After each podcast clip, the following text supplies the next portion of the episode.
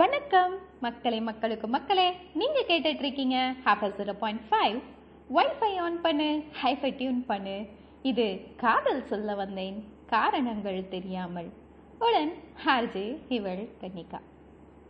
Celebrate life இந்த வசனத்தை நம்ம நிறைய இடத்துல பார்த்தும் கேட்டும் ஏன் நாமே கூட படிச்சும் கடந்தும் வந்திருப்போம்.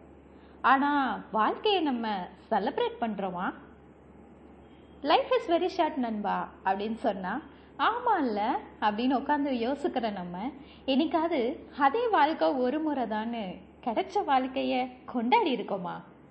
மேபி சின்ன குழந்தையா இருக்கும்போது நம்ம ஆசைப்பட்ட பொம்மை கிடைச்சும் போது கொண்டாடி இருப்போம்.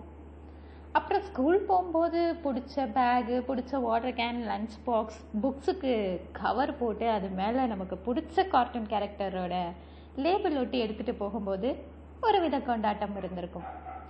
அப்புறம் பிடிச்ச காலேஜ் வேலை லைஃப் பார்ட்னர் அப்படின்னு சில பேருக்கு கிடச்சிருக்கும் பல பேருக்கு கிடச்சிருக்காது.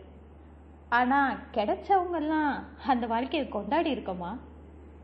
இல்லை கிடைக்காதவங்களாம் கிடைச்சதை வச்சு வாழ்க்கையை கொண்டாடி இருக்கோமா? தெரியல